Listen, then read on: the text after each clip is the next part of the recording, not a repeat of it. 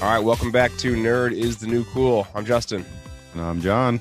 We are here to talk about Mel Brooks. Mel Brooks, the comedy legend, Mel Brooks. Mel Mother effing Brooks. Listen, we we we were going to, as many of you will recall, our previous comparison episodes. One of them a few a few times ago was about parody films, Mhm. and we just couldn't we just couldn't throw Mel Brooks films in there because there's just so many to choose from. So we had to basically make our own separate a new separate episode.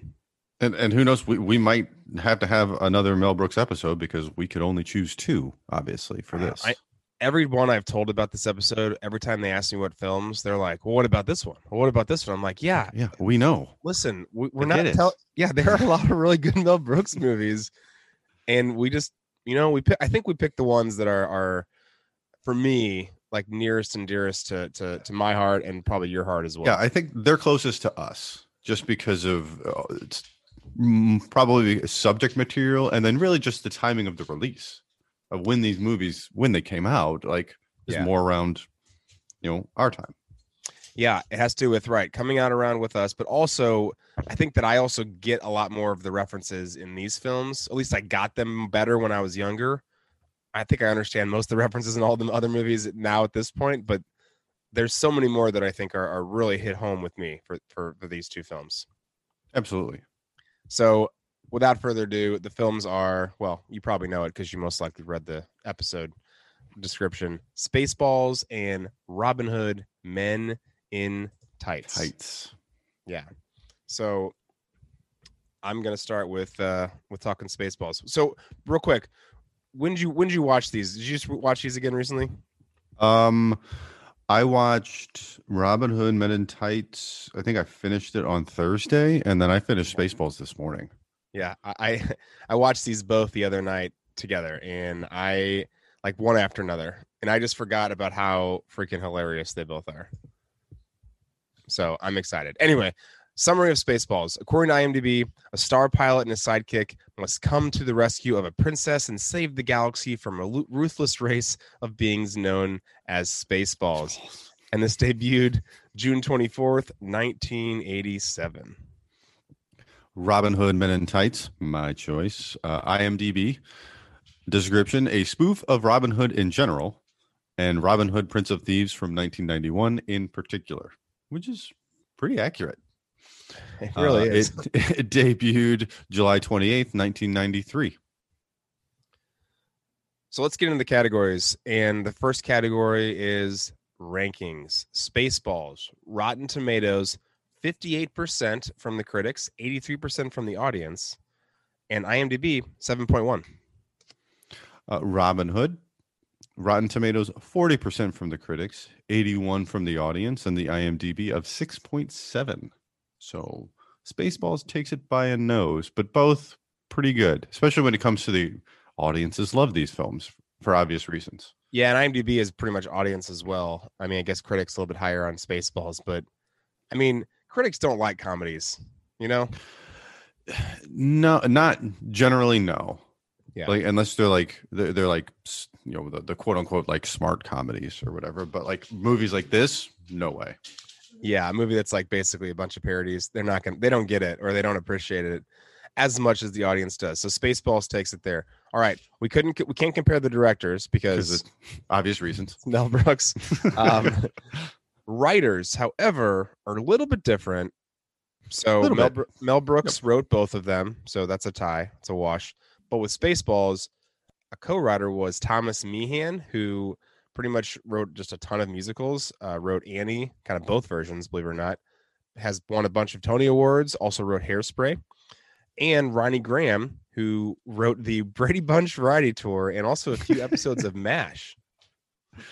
So Robin Hood was Mel Brooks, obviously. J.D. Shapiro, who wrote Battlefield Earth, which I find hilarious because that is up there with one of the like on rankings mm. from the worst movie of all time. Yes, I have seen it multiple times, and it's not very good. And then Evan Chandler. This is pretty much the only thing he's ever done. I mean, I think just with with Meehan, with all those, I mean, that's a lot of musicals, a bunch of Tony Awards. We got to we got to give a nod to Spaceballs with this one, don't you think? Absolutely. I think, yeah, hands down, Spaceballs has got it. Okay. Now into the, the a little bit more challenging categories. Main characters, Spaceballs. We have John Candy, who plays Barf. Rick Moranis plays Dark Helmet. Bill Pullman plays Lone Star.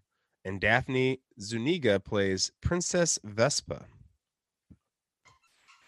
Robin Hood, you can hear my dog squeaking with the toy in the background, oh. has Cary Elwes as Robin Hood, Richard Lewis as Prince John, Roger Rees as the Sheriff of Rottingham, and Amy Yasbeck as Maid Marian. All right. So this is something that, I mean, listen, no disrespect to Cary Elwes and Roger Rees, really the whole cast of Robin Hood, but I mean, Rick Moranis and John Candy alone pretty much win, I would assume, almost any award. Uh, you're you're taking the words right out of my mouth because when I was looking at this, you're comparing this over the week. I looked at those four and those four, and I'm like, you can't. It's John Candy and it's Rick Moranis. Like, yeah, sorry. yeah. Well, and, so we could we could even take this, which is what's interesting. And I think so. Let's let's even break this down further. Let's talk about leading characters. So leading characters. If we're comparing the two leads, Cary Elwes versus Bill Pullman, I think Cary Elwes has the has the has the lead there. I mean, he he he like steals the show. Is like the male lead or the male. Lead. Yep, absolutely, totally. Mm-hmm. And now for and now we're talking Amy Yasbeck and Daphne Zuniga, I mean that's I mean Marian and Princess Vespa. That's a pretty close. That's a pretty close close one there. Well, and it is, but I, I might go. I might go with. I might go with Amy Yasbeck. Like she's, I mean, she's pretty dreamy in that in that film, and I think she's a she pulls off just a really corny, silly Maid Marian. uh, she, I, yes, no, I, I definitely. You compare those two performances, yeah, I think Amy Yasbeck does does give a better performance in the the female lead category. Yeah, I mean Vespa does. She does a good job. Daphne does a really good job of playing like the the damsel in distress, but also like the really spoiled princess, The Druish princess. the Druish princess. But man, now now we throw in like supporting main characters and John. If the John Candy and Rick Moranis are those two, I mean that is just like that just takes. I mean, and that's and that's not taking anything away from Richard Lewis or Roger Rees, who are both really good in this film and good actors in general. But it's it's it's John Candy and it's Rick Moranis. I can't really uh, you can't really argue with those guys, especially when you're talking about comedies. right. Yep. All right. So Spaceballs takes that one. Spaceballs three in a row. Secondary categories. Spaceballs. Or I'm sorry. Secondary characters. Spaceballs. Mel Brooks, who plays President Skroob, also plays Yogurt. And yogurt. Joan Rivers plays Dot Matrix, the voice of Dot Matrix. Dick Van Patten plays King Roland, and George Wyner plays Colonel Sanders. Colonel Sanders. Sanders. Colonel. Get it? I get it. I get it. Robin Hood has Dave Chappelle as Achoo, Mark Blankfield as Blinkin, Eric Allen Kramer as Little John, Matthew Porretta as Will, Will Scarlett O'Hara, Megan Cavanagh as Broomhilda, and Mel Brooks as Rabbi Tuckman. So, I mean, I, I think it depends on what what what generation you'd ask for this one because Joan Rivers and Dick Van Patten are incredibly well known, especially for like an older group of people, right? Mhm. But for us, I mean, the fact that I mean Dave Chappelle there, he does such a good job as a Jew, in my This- opinion. He's he's great in this movie. First And movie. And Little John is awesome. Like he he is, I think, kind of a scene stealer, just kind of as a, as a big oaf. I, I don't know. I don't know. What do you what do you what are you going with this on this one? What do you So I think? think from a name recognition perspective, yeah, I think I think Spaceballs probably would take it if you're just considering that. And I think it's probably the differentiation. It's the difference between asking like our generation or asking like our parents. Like Yeah. if you ask, you know, if we ask our our fathers about this, they're probably going to go with Spaceballs because of Joan Rivers and, and Dick Van Patten. But if you ask us, it's probably going to be Robin Hood. But I think the performances, like Mark Blankfield, you don't really know, you don't really hear about him at all, but he was great as Blinkin. You mer- you mentioned Eric Allen Kramer as Little John. You re- like you see him and you know who he is, but could you tell me another movie that he's in? I can, and it's wedding what is it called? Uh, Amer- uh, not American Pie, but American Wedding. Oh, the last American, the, the last of the American Pie like series or whatever. He's like the the guy that brings over the the strippers. I think his name is Bear or something like that. Oh, I think I yeah, but yeah. So, but he great in this movie. Right. Matthew Porretta. Don't know even don't even know who that is. He was great as Will Scarlet O'Hara. So I think the performances, you know, from a Robin Hood perspective, I like those more from the secondary characters. So let's do this then. Let's let's instead of because it seems like we're kind of at a We're gonna do a tie. well, I was gonna say tie, but let's. act- I think here's a better way. Which Mel Brooks performance is better, as Skroob slash Yogurt or Rabbi Tuckman? I think that should take it. Oh man. And I gotta say, I gotta say Spaceballs with that one. I think I, I I gotta say, like he's he's good as Rabbi Tuckman, but I, I think the yogurt's like, eh, but the President Skroob in Yeah. Spaceballs is really good. Like that's, I, I think that's where it's at. All right. So we're gonna Spaceballs takes that one too, but but that was a close one. That was a very close one. Best deep cut characters for Spaceballs. Michael Winslow plays the radar technician. You know him best from Police, Police Academy. Academy. John Hurt plays John Hurt, and you know him best from Alien. Dom DeLuise plays Pizza the Hut. I did pizza, not know that. Pizza's coming out, going out for you. Phil Hartman plays Dink, which is pretty funny, and Stephen Tobolowsky plays, and you you know him. He plays like a, a random colonel or a random captain, like in in He's the On- he's the yeah he's the captain in the in the prison. I think right. he shows up. No, they when they're arresting the stunt doubles. That's that's right. That's right. Yeah. and he, but but you everyone else knows him best for as Ned Ryerson from Groundhog Day. Another fantastic movie. So Robin Hood deep cut. We have Patrick Stewart as King Richard, Isaac Hayes as a sneeze, Dom DeLuise again as Don Giovanni, Tracey Ullman as Latrine, and Dick Van Patten as the Abbot. hey, bet. All right. Abbot. So uh, this is this is a kind of a tough one. I, I think I think I'm gonna go with Robin Hood though because I I think Isaac Hayes and really Tracey Ullman especially is they're like maybe bigger characters than some of the other characters from Spaceballs.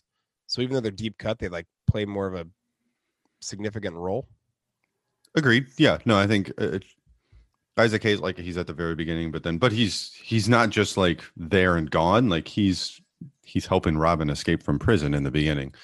Yeah. And then yeah, definitely agree with everything you just said. Really, like Patrick Stewart's uh, like at the very very very end, but Yeah. Tracey Ullman has a has a key part. Dom DeLuise is hilarious. All right, Robin Hood takes the category. There you go, Robin Hood.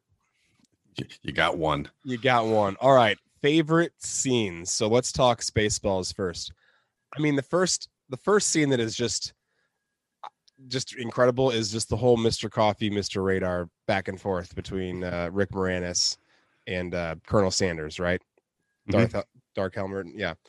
And I, I like that they just pretty much explain the whole story for the most part of what we're, what, what's going to be happening, and then and then Moranis turns to the screen and goes, "Everyone got that?" and, I- and I and I, I just think that's that's just very clever writing, and all and then of course that wraps up with the. of course, I want coffee. Everyone knows I want I drink coffee when I watch Radar, right? And they all go, "Of course, we, of course we do, sir." And then, of course, he he drinks the coffee and his helmet comes down and he goes, "Too hot." That's just that whole part. That whole part. The Mister Radar, Mister Coffee, awesome. The next scene is just the whole chase of Spaceball One and Lone Star, um, and that that's when they go to ludicrous speed, and Plaid smoke if you got him. That whole that whole part. Going plaid. Yeah, that that that part is pretty great. The the instant cassettes part That's when uh when they re- good. yeah when they're talking about like you know they can they can watch the film as it's happening and fast forward to certain parts of it which is just totally ridiculous but great the and that and that leads right into the combing the desert we ain't found shit which is i mean that part's hilarious dark helmet i thought i thought i, I when- upon the rewatch him playing with his dolls i forgot how funny that was and then the what's her name like you know walks in. You didn't see me do anything, right? No, of course. Colonel, Colonel Sa- it was Colonel Sanders Colonel that walked Sanders, that's right. Yeah. Of course, I didn't see you playing with your dolls again. Good, good. the Lone Star and Dark Helmet showdown. The Schwartz. I see your Schwartz is as big as mine. That whole scene. Um, I laughed really hard at the evacuation of Mega Maid.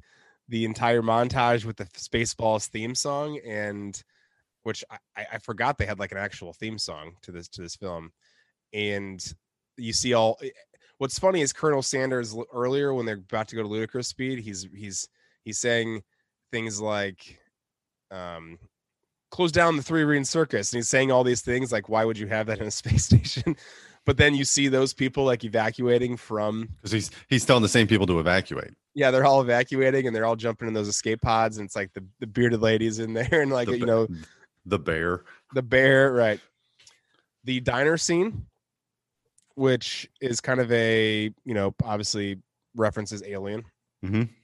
and then just the whole final wedding i'm gonna give you the short short version Do you? Do you? All right. You're Kiss married. her. Good, you're married. Kiss her. okay. What's your favorite of these scenes? This is tough. Um, it's it, so when I'm looking at this, I'm thinking Instant Cassettes was pretty good, but I also really enjoyed the Lone Star Dark Helmet showdown, just that entire sequence. So I'm gonna go with the Lone Star. I'm gonna go the final showdown between Lone Star and Dark Helmet. I mean, I think I think the best line from all of these is definitely the in the instant cassettes part with the, and um, we may say this quote again later on, but I'll just say it now when, when he says, "No, no, fast forward press this part. In fact, never show this again." that that's maybe one of the best lines in the film, but I love the the ludicrous speed part and how he makes the you know they stop automatically and then he says, "Are we stopped? Good. Let's take a ten minute break." Smoke if you got him. And he just his helmet is just completely crushed and smashed in, And then he just collapses. and he just passes out. That, that whole that whole part back and forth um is I think is my favorite scene. So So let's talk about Robin Hood. so some of the scenes that that we enjoyed. Uh, the opening prison scene, just with the uh, meeting meeting a sneeze and talking to the guard and escaping and everybody leaving and just that whole thing and just the back and forth with the guard and like getting the beard and just it's I like I like the guard too that he that he's going. Good news is always very well rewarded. Of course, bad news is severely punished. Oh well. oh go go Go.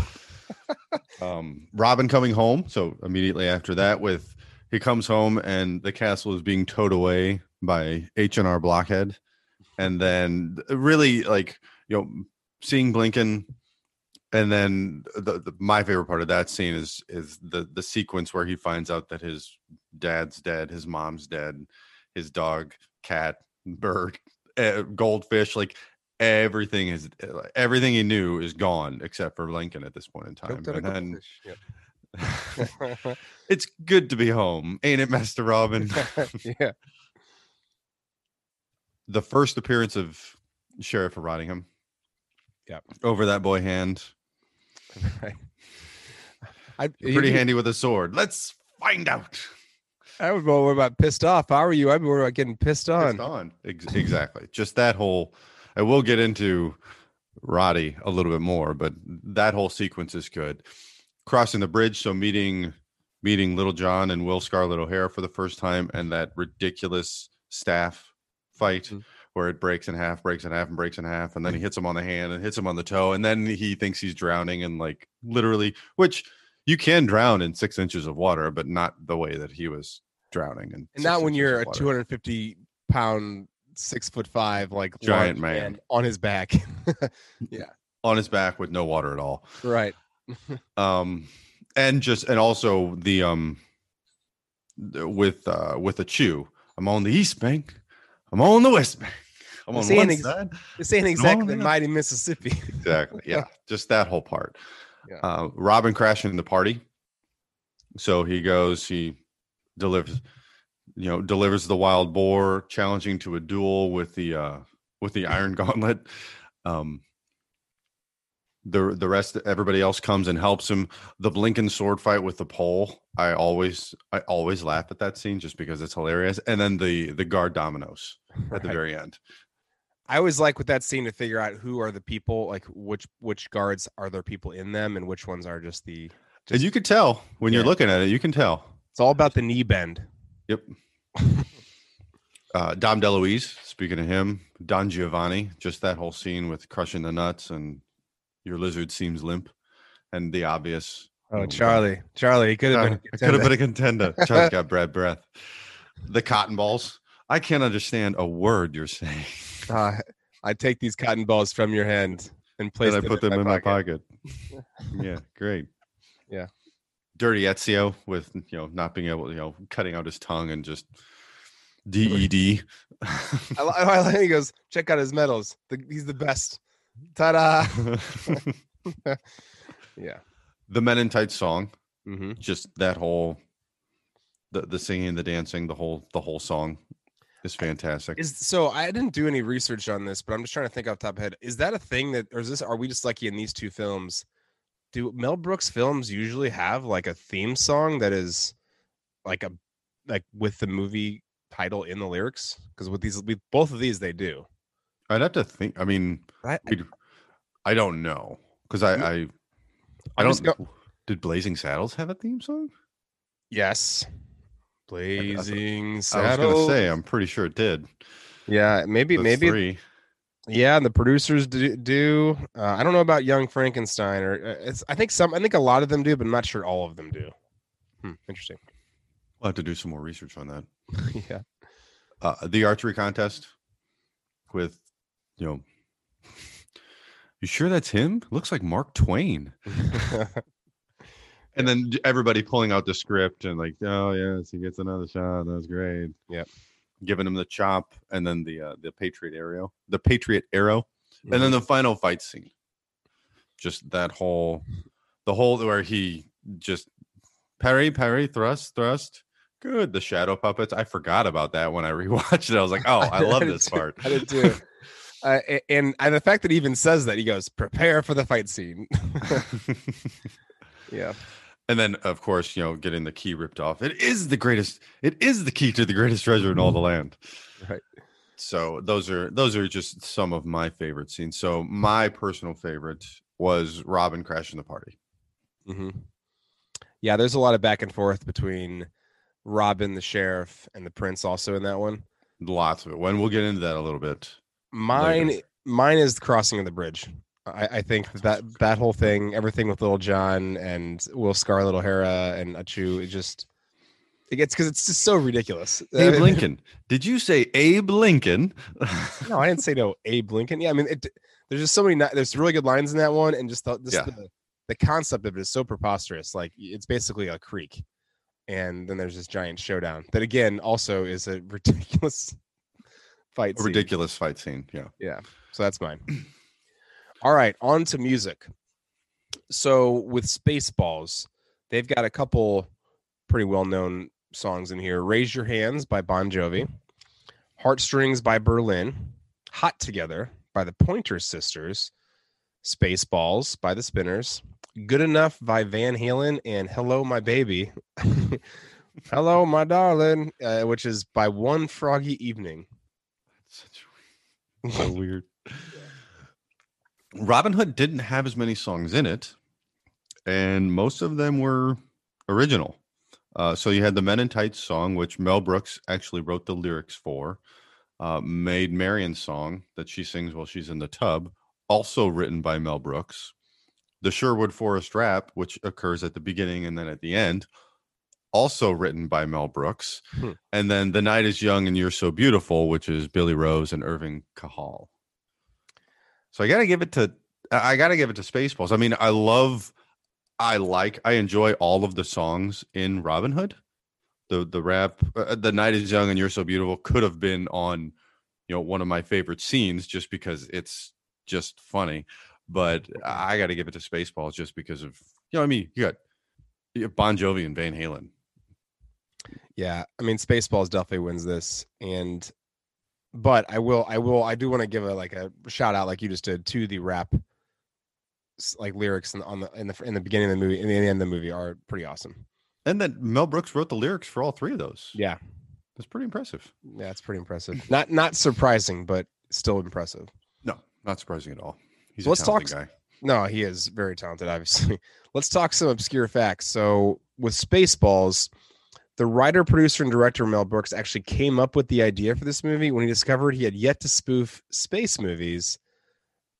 And it really done a lot of Western, I mean, made fun of Western movies, with Blazing Saddles. He had already spoofed the horror genre with Young Frankenstein and also silent movies with the movie Silent Movie. So Brooks wanted to call it Planet Moron. In the commissary at 20th Century Fox in 1984, Brooks was sitting down to eat when a studio executive abruptly asked what his next project was going to be, and he said, Planet Moron, Brooks yelled back, possibly referring to his unsolicited interrogator. The title spurred Brooks and his collaborators to develop what would become Spaceballs. Planet Moron was abandoned when the, when a film titled Morons from Outer Space was released. I mean, I'm glad they went with Spaceballs, but Planet Moron, I think, could have worked too. It totally could have worked. Yeah. in 2013 there was an interview uh, with mel brooks and he stated that he personally obtained george lucas's full permission to parody any and all things star related but on one condition that absolutely no merchandise of any kind be produced from this movie and this is why yogurt and all the dinks are basically doing like merchandising merchandising but so they're making fun of george lucas while making fun of star wars but they didn't actually sell any merchandise because that was the agreement So the only merchandise that you got from Spaceballs, was what was actually in the movie, all that, like the lunchbox and everything, that was the only thing that those were the only things that were made. they produced it for the movie but never actually sold it I wonder if Brooks still has those in his house. oh man i hope so That'd be I, awesome. I to would i would love a spaceballs I want that lunchbox. lunchbox as long as they do yeah The Millennium Falcon from the Star Wars saga makes a cameo appearance in this movie. Given a close look at the exterior shot of the space diner, it can be spotted parked there among other space vehicles. George Lucas got a chance to read the screenplay before production began and loved it so much that he decided to give his special effects company, ILM, help to make the movie. and just one more example of this love affair between mel brooks and, and george lucas the escape pod launch sequence is actually an unused clip from star wars episode 4 It That did Mel- look really Yeah. familiar. that mel brooks gave was given by Lu- lucasfilm i mean that's Awesome. crazy that's awesome Well, it's pretty cool that like Lucas was okay with it. Like understanding like this is a complete parody and yes, you can absolutely like just destroy this because he just thought it was going to be cool. yeah i mean if if you think about it like it's really like one of the maybe like the highest levels of like respect that you can give if if if you've made a movie that is so impactful that someone wants to spoof it or parody it like you should be honored by in my opinion you should be honored by that Yep. I agree.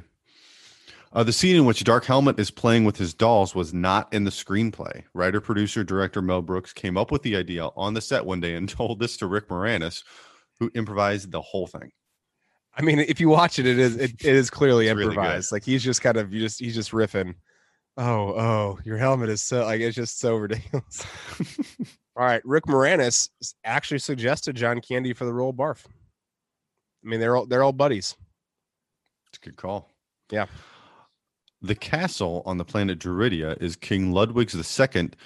Oh my God. Neuschwanstein Castle in Bavaria. I'll say it. New Schwanstein. I've been there. I was close. You were really close.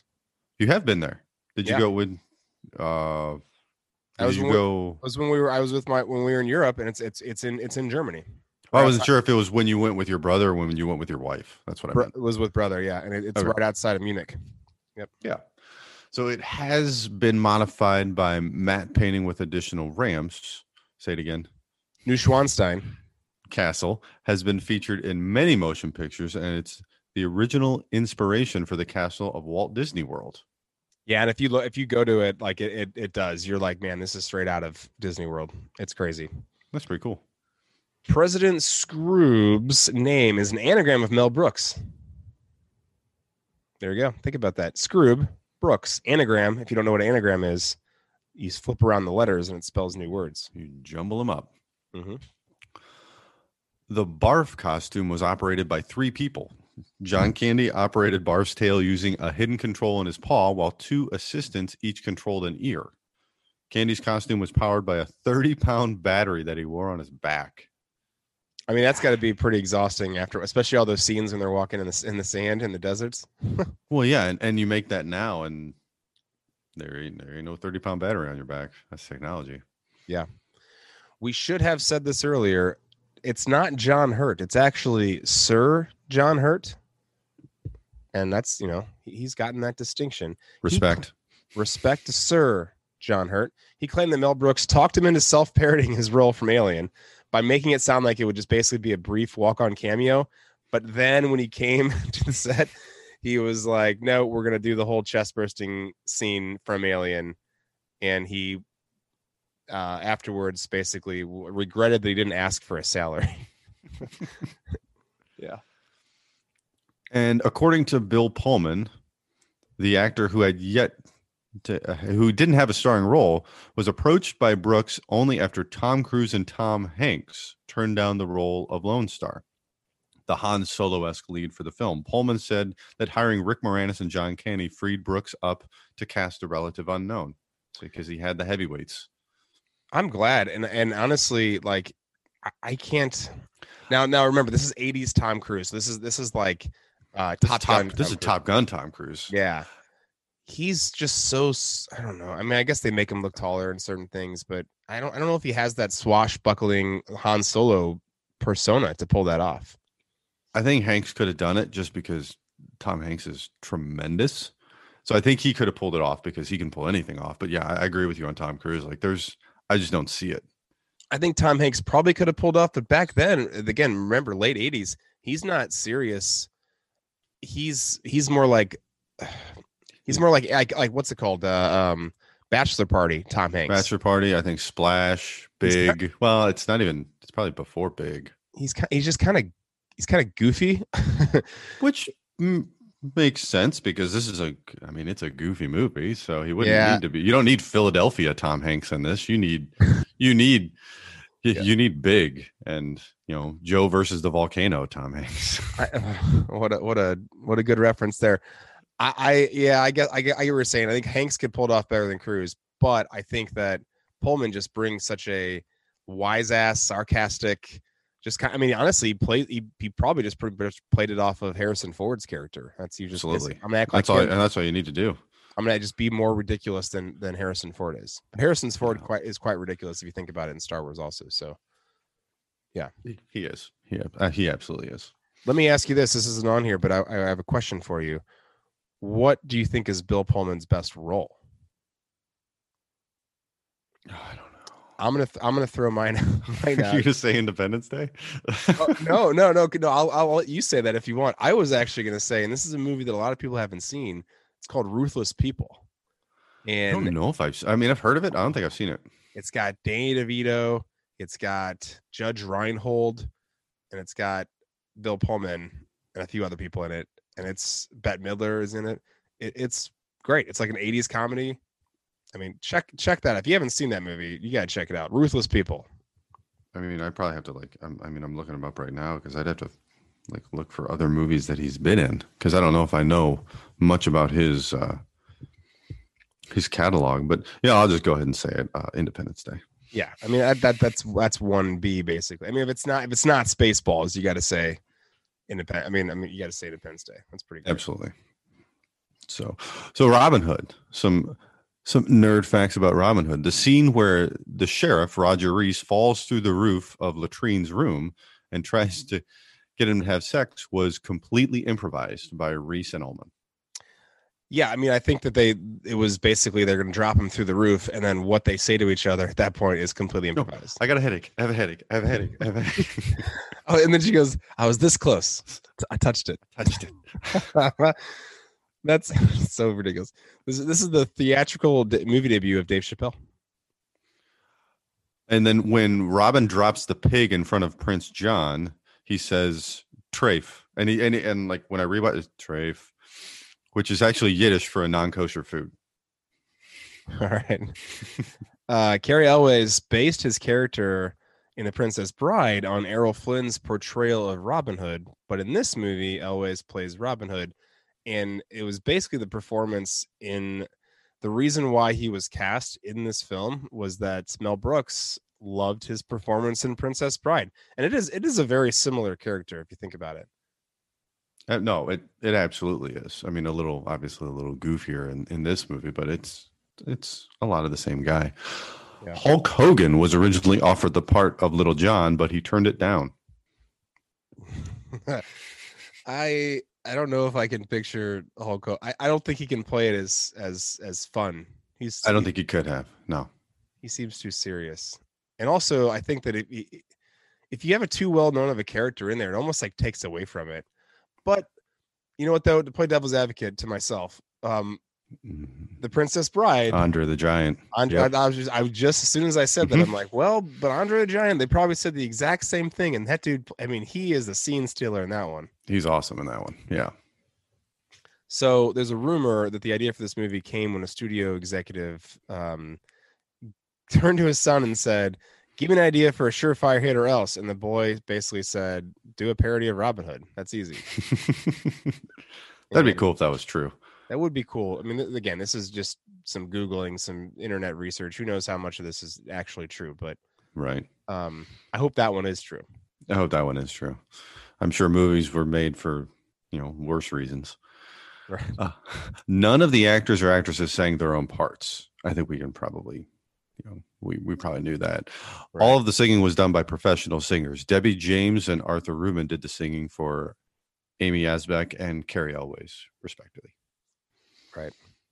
The Hey Abbott line that we already yelled out earlier is actually paying respect to Bud Abbott and Lou Costello, which would happen basically whenever Costello wanted him, he would yell out, Hey Abbott. And that's what they do. So And this wasn't uh, the first Mel Brooks Robin Hood parody. His previous attempt was a short lived television series when things were rotten in 1975. Dick Van Patten, who plays the abbot in this film, played Friar Tuck in that series. man, Dick Van Patten's everywhere, Yeah, he is. especially when it comes to Mel Brooks. The we already talked about the guards falling down, the whole domino scene, but that actually took several weeks to prepare. That's pretty crazy that it took, would take that long. Yeah. Set them all up, knock them down. Knock them all down. uh, the uh, the camera breaking the window gag, um, which is a, a Mel Brooks trademark, is a nod to Psycho from 1960, where the camera seemingly passes through a closed window in the opening scene. Uh, he used the same gag in High Anxiety. Yeah, he's got a lot of like kind of jokes that kind of happen in some capacity throughout. Breaking the fourth wall is also kind of what he's known for as well. Yeah, and that happened a couple times in this one. And and in Spaceballs, like he turns to the screen and basically talks to the audience. But in in Robin Hood, it's maybe a little more subtle. Like they pull out the the skit or the the scripts, and and that also happens in Blazing Saddles as well. Mhm. All right, the making of documentary that was made by HBO. There's actually a final battle scene that you can see where the merry men actually take a choose advice uh, by taking the dummies into battle, and they they literally take dummies into battle. So check that out if you want. I kind of want to see that. Yeah. The character played by Joe Dimmick, Dirty Ezio, was originally written as Dirty Harry, Dimmick being a Clint Eastwood lookalike, obviously.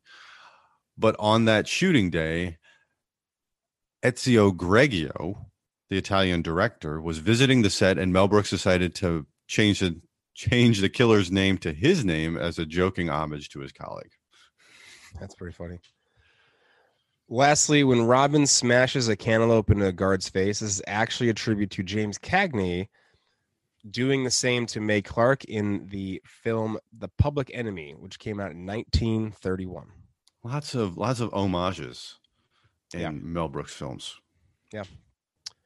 Okay, so some fun facts there, nerd facts. What about some quotes? So with Spaceballs, there are a lot of really great. I mean, all both these. There's so so many great quotes.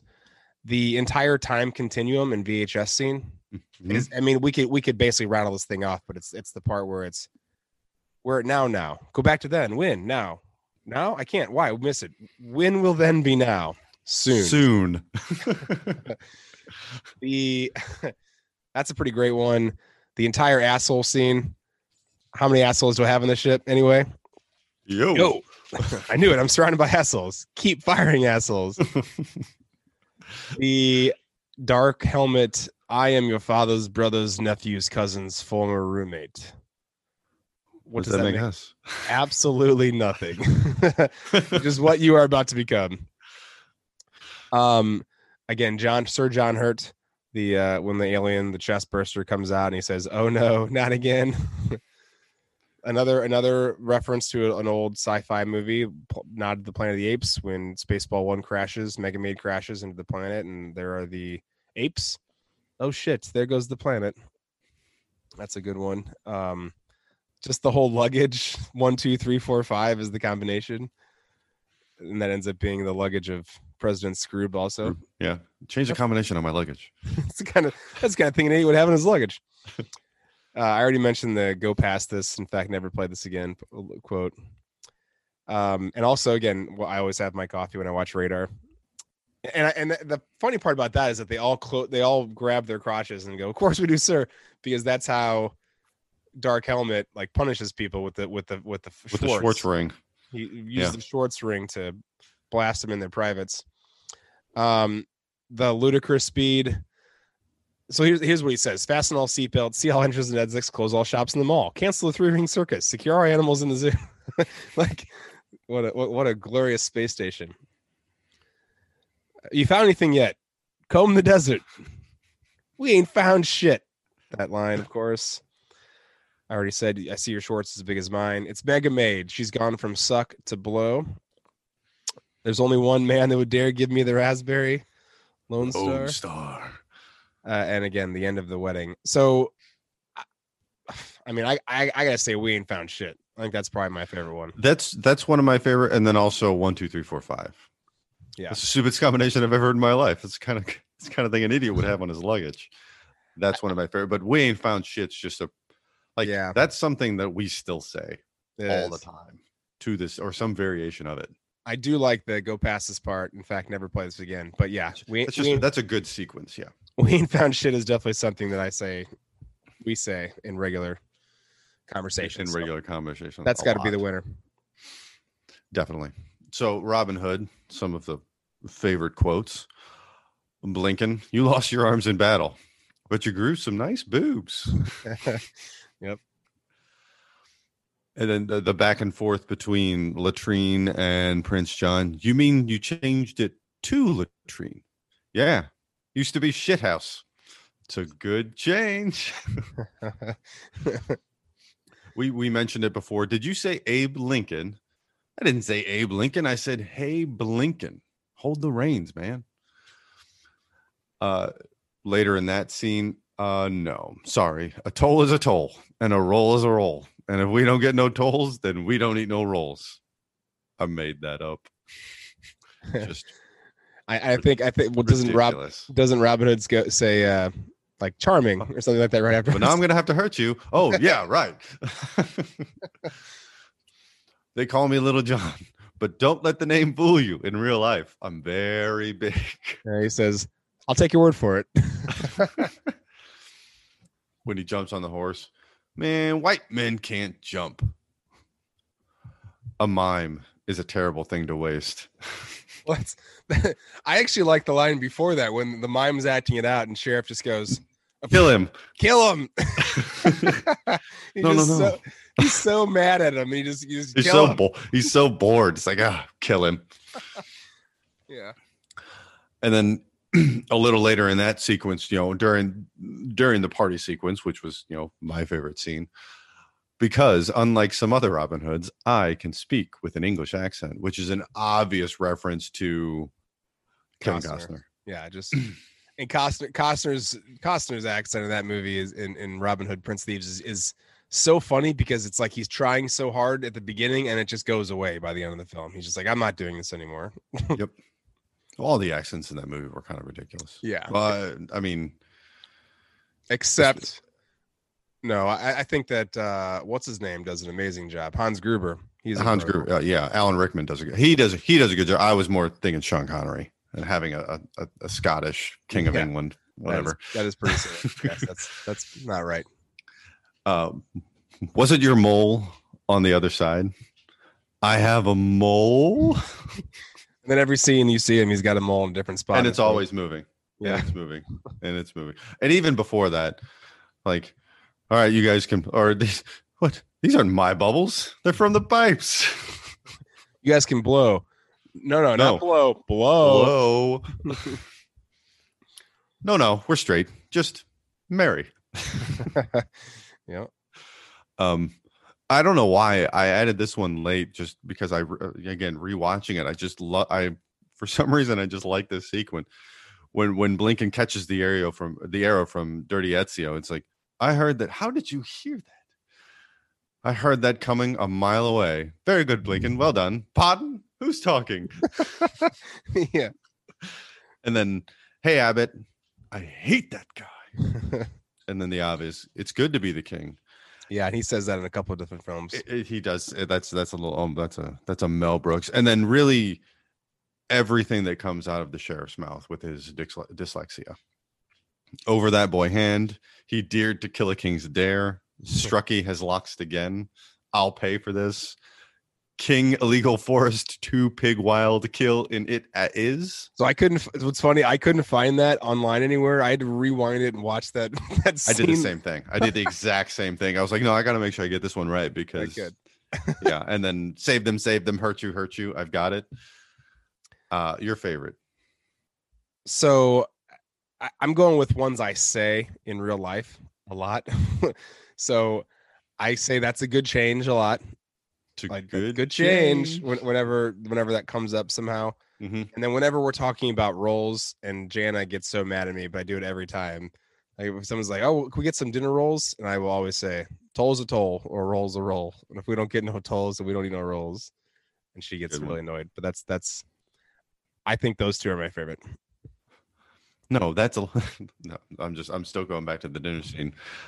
That's a wild pig. That's a wild boar.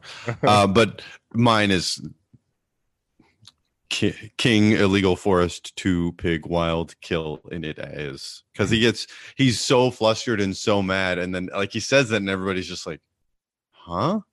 and they all stop. I, I, I do. You know, of, all of the sheriff's lines, I actually like his. Uh, he dared to kill a king's dare the most. the most. Uh, they're all good. Or walk this way. and they're playing the kazoos. I mean, we, we forgot to mention that. Yeah. So All right, so awesome quotes from both. Scene stealer from from Spaceballs. So I put down Rick Moranis, John Candy, or Mel Brooks, and I think there's a clear winner here. But I'm curious what your thoughts are first. I I mean I got to go Moranis. All right, if I'm looking at that list. Like that's Yeah. just because he's he, the, he's he's he dominates every single scene that he's in. And no matter how many people are in it, you're gravitating towards him. just to be clear, that is the correct answer. So. Rick Rick Moranis is, is the scene stealer. Put a put a put a put a gold star next to my name. Yep. Everything he does in that film is just, I mean, whether it's scripted, ad libbed, whatever, his just presence. And I think what's what's so great about it is that the fact that he is short in real life, like, actually adds to the perfectness of the character. Totally. Absolutely. And And, just the, the how giant that helmet is. Right. And so if you're comparing that to Darth Vader, like that's a giant man. That's right. I mean, that that is um that, that that's the part about why Darth Vader is almost so assuming. And that He's makes physically intimidating, not to mention the fact that he's, you know, a Yeah. Sith Lord. yeah, what's his name? Prowse. Like that that guy was a large person, and they Yep. and then in Spaceballs they flip it. He's a short guy, but his helmet is gigantic, and that's why he's and that's why he's so yeah he's overcompensating, and that's why it's so great. All right, there you go. Rick Moranis. Rick Moranis. So Robin Hood scene stealers. We have Roger Rees, obviously Dave Chappelle, and then Mark Blankfield. Who do you think? I also think there's only one clear answer here, and I've got to say Roger Rees. I, I mean, the sheriff That- is That is also the correct answer. He's like I could have just I, I could have just put his name on there and then not listed anybody else because I don't think there's I mean again, Blinkin is great. Yeah. Chappelle is Chappelle is great, but Roger Rees is where it's at from a scene stealer perspective. I also kind of think, I, I, and we didn't put this on here, but I think there's an argument for Cary Elwes too, because he's so like lovable and charismatic. That I mean, having watched it again, I'm like, I am like, this dude's really got me. Like, I'm infatuated with him. He's he does the same thing in in um, Princess Bride. Mhm. But Roger Rees is Roger superior, Rees. superior, in comedy in this film. Absolutely. Love it. All right, impact and nostalgia. I mean, listen, these are such silly, you know, parody films. But for me, Spaceballs, this came out right after. I mean, as I was into all the space or the Star Wars movies, and we were obviously not born yet when when episode, well, the first two episodes came out, four and five. But by then, by the time we're like seven or eight, here comes Spaceballs, making fun of the movies that I'm watching every day, and I just, I, I just fell in love with it. No, I agree. I agree. I mean, and that's one of the reasons why we chose, you know, this film was just you know, the nostalgia around Star Wars. Yeah. Right. And then with Robin Hood, I mean, for for I think for both of us, this is our favorite Robin Hood movie. Period.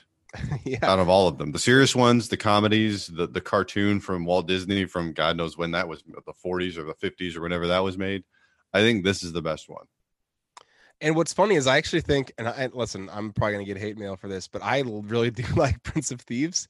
I think that's a I, I like it. I think it's a really great rendition. Even taking Costner's like performance out of it, the story is I think pretty fantastic. Morgan Freeman's ama- amazing. As you said, Alan Rickman is great. Alan Rickman was awesome in that. Yeah. And I- and I think this is parroting that. But yeah, th- and and what's cool about this one is that even though it's a funny parody and spoof, it actually does tell the story of Robin Hood No, it follows the story really well. pretty closely to what we're used to seeing as far as the story of Robin Hood. And like, I mean- listen, They had a good blueprint with Prince of Thieves because they completely ripped it off, like completely ripped the storyline from them. Well, I guess I should say it does a really good job of following the storyline of Prince of Thieves, as we've Mm-hmm. talked about before about the about actual Robin Hood. Not a lot of these things are truly accurate as to what happens in that film. But that but that is the story that's usually told, and it does such a good job of telling it that if you didn't see any other Robin Hoods, you'd be like, yeah, I know, I know the story of Robin Hood. Yeah, that's all. That's the only one you need to know. yeah, that's all you need to know. All right, so here here are some. All right, so lessons learned. I re- I really struggled to, to like think of these. Okay, okay, Yeah, I did too because there's not really any you can learn from these types of. I mean, you can, but you can't. Well, okay. So here, eh, when I, for Spaceballs, I was thinking, all right. So, so air has become this commodity, right? And there's cans of fresh air, and they're stealing the air. That's kind of like the plot device that drives the story. What is that water for us in like the next five to twenty years? I mean, not yet, but I mean, it probably- is. and honestly, probably not even in our lifetime. But eventually, yeah. If Yeah. things don't change, yeah.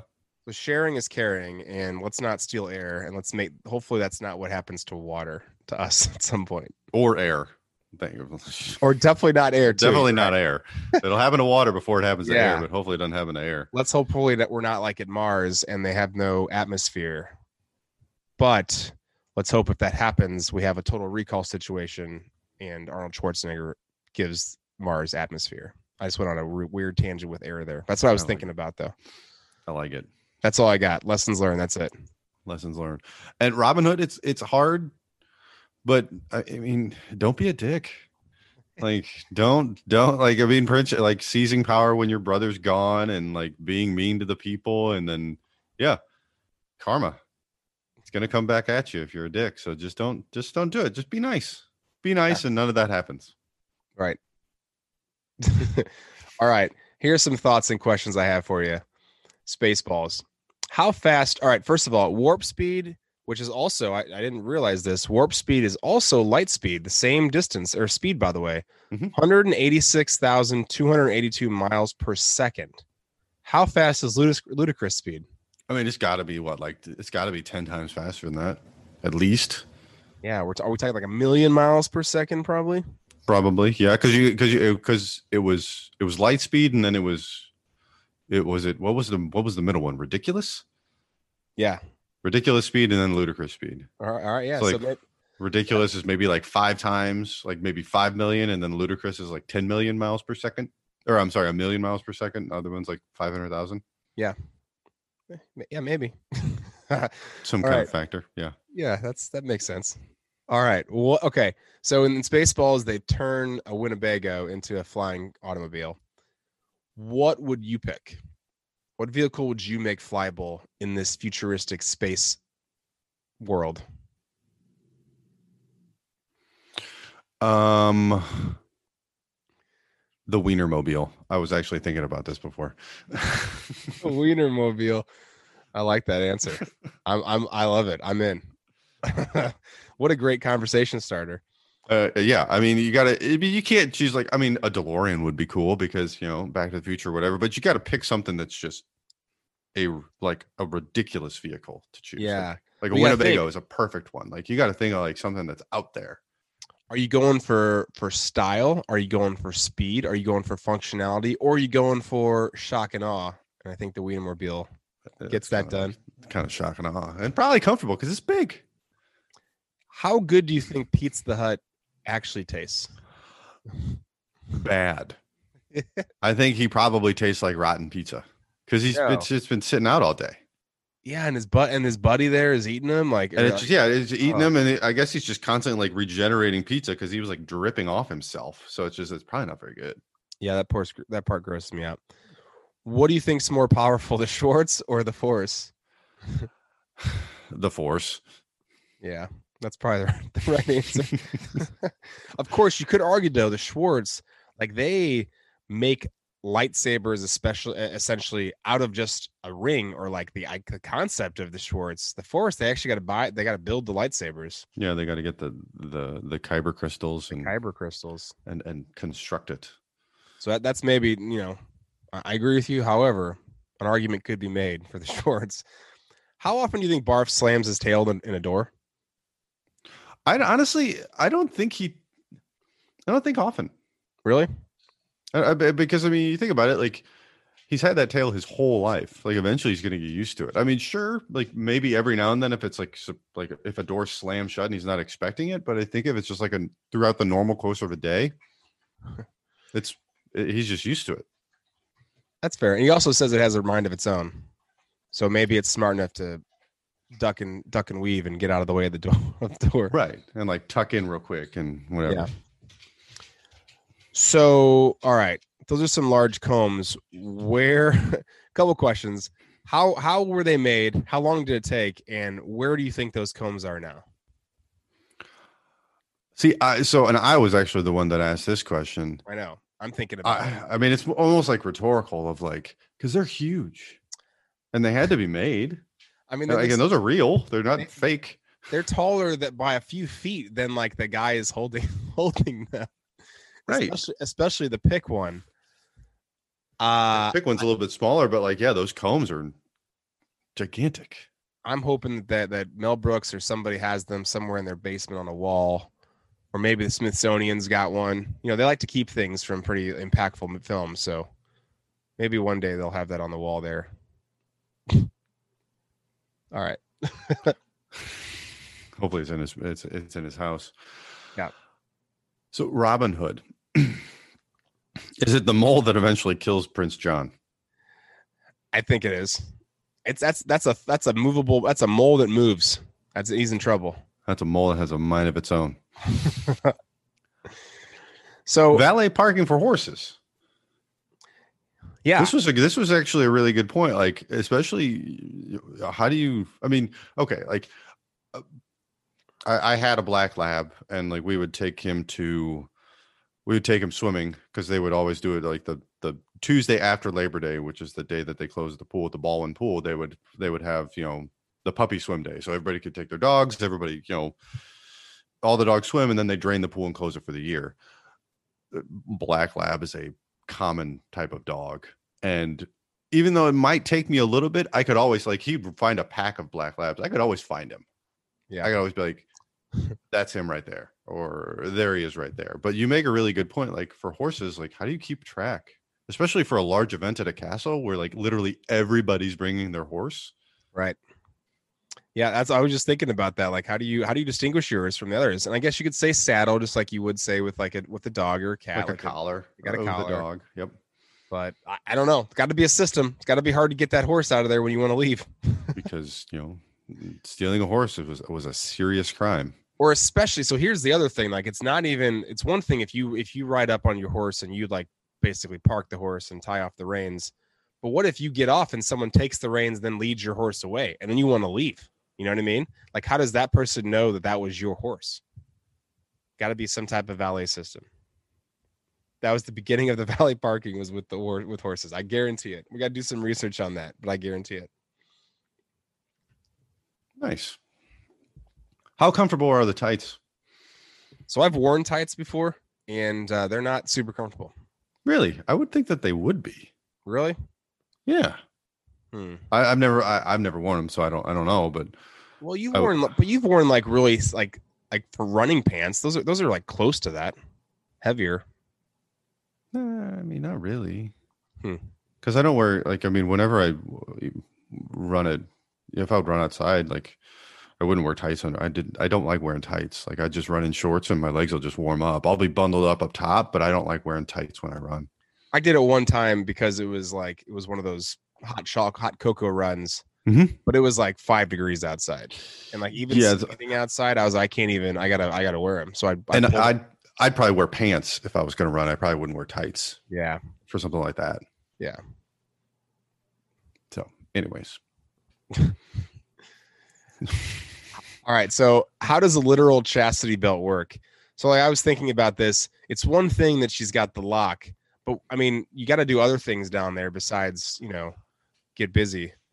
that's what like I was thinking. Like, how does she go to the bathroom if that thing's locked all the time? Like, gotta they take it off? Yeah. Doesn't she have a key, or or Does she- does does Broomhilda have a key? or does she just like let it fly and like Yeah. just has to get cleaned up all the time because yeah. she's That's just pissing and shitting everywhere all the time? yeah. I I don't know. I don't know how that works. That's And super well. how thought. long has she been wearing it? You know, I mean, because Yeah. Uh, she'd have to get different sizes if she's wearing it from like as a child through adolescence and then into womanhood. Like she'd have to have multiple different versions. right. We're getting way too into this. I, I think these are really important questions, though. So, so when what's his name has his tongue cut out, I asked, I thought the question like, how do you even eat without a out a tongue? You just have to like drink everything through a straw, get everything pureed, Yeah, right? that's tough. It would be tough though. Like you can't. I mean, I guess you could. I mean, your teeth still work. I don't know. All right, we can we can skip the next two. What, what what's what are the last two? So, do you think it works out between Latrine and Rottingham? I think it works out in that he's stuck with her and she's happy about it, and he just has to deal with it. But does he eventually like? uh, I guess what I mean, like, I mean, obviously she's like, yeah, I always wanted to marry a cop. But does he eventually like come around and like, you know, start to think that she's attractive and starts to like actually like fall in love with her? I think no. I think he's just an angry, pissed, off, sarcastic person for the rest of his life. Wouldn't that be a fun? I think that'd be a fun TV series. Roddy and Latrine. Roddy and Latrine. yeah. And then, do you think that does the locksmith show up? Man, I hope so.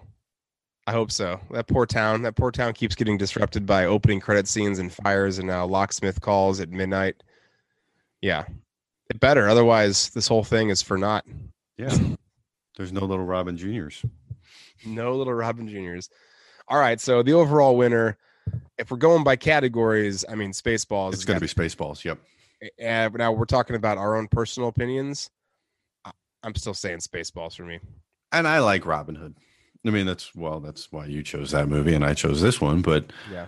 I mean, I I personally enjoy Robin Hood more than Spaceballs. But rewatching Spaceballs gave me like kind of like a rekindled appreciation of it because I hadn't seen it in forever. Yeah, yeah, me too. We did leave out some. And so, what are some regrettably nerdy omissions? Well, we didn't talk about all of the Mel Brooks films. In 1967, there was The Producers starring Gene Wilder. That's a pretty great one. In 1974, the obvious one, Blazing Saddles, starred Gene Wilder, Cleavon Little, and Harvey Korman. Young Frankenstein also came out the same year in 74, also with Gene Wilder, with Peter Boyle. Peter Boyle. Okay, I'm going to say this right. Peter Boyle, Marty Feldman, and Teri Garr. And then High Anxiety in 1977, where we had Mel Brooks, Madeline Kahn, Cloris Leachman, and Harvey Korman. There's a lot of recurring themes in these films as far as cast. He likes Yeah. using the same people. He definitely, definitely does. Let's not forget about History of the World Part One, also starring Mel Brooks and also starring Dom DeLuise, Madeline Kahn. We're, we're hearing all these same people: Harvey Korman, Cloris Leachman, Ron Carey, and Gregory Hines. Those last two were some new new characters. Dracula Dead and Loving It from 1995 with Leslie Nielsen, Peter MacNicol, Steven Weber, Amy Yasbeck, Lysette Anthony, Harvey Korman, and Mel Brooks. The producers, the the reboot, whatever you want to call it, in 2005 with Nathan Lane, Broderick, Uma Thurman, and Will Ferrell. I like that. I like that version of it. I don't think I've seen that way. one. Yeah. And then Get Smart, you know, the 2008 film that was based on the 1965 show that he created with Steve Carell, Anne Hathaway, Dwayne The Rock Johnson, Alan Arkin, Terence Stamp, Terry Crews, David Koechner, James Caan, Bill Murray, and Patrick Warburton. Lots of people in that one. Yeah, and I mean, I didn't, I didn't realize he created the original show too, which is which is awesome. Uh, and also, we have hang, high anxiety, which we already kind of mentioned earlier. Uh, there are a lot of others I'm sure that you can think of. We didn't go through his entire IMDb or list of films and, and TV shows, but if you think of other ones we should have included, make sure you let us know. Email Absolutely. us. We'll, we'll, we'll give them a shout out. Yeah, there you go. Yeah. All right, there you have it. Mel Brooks films, Spaceballs, Robin Hood, Men in Tights. What are some You- thank yous? Thank you, you, you, you need to watch those if you haven't. Oh my gosh, yeah.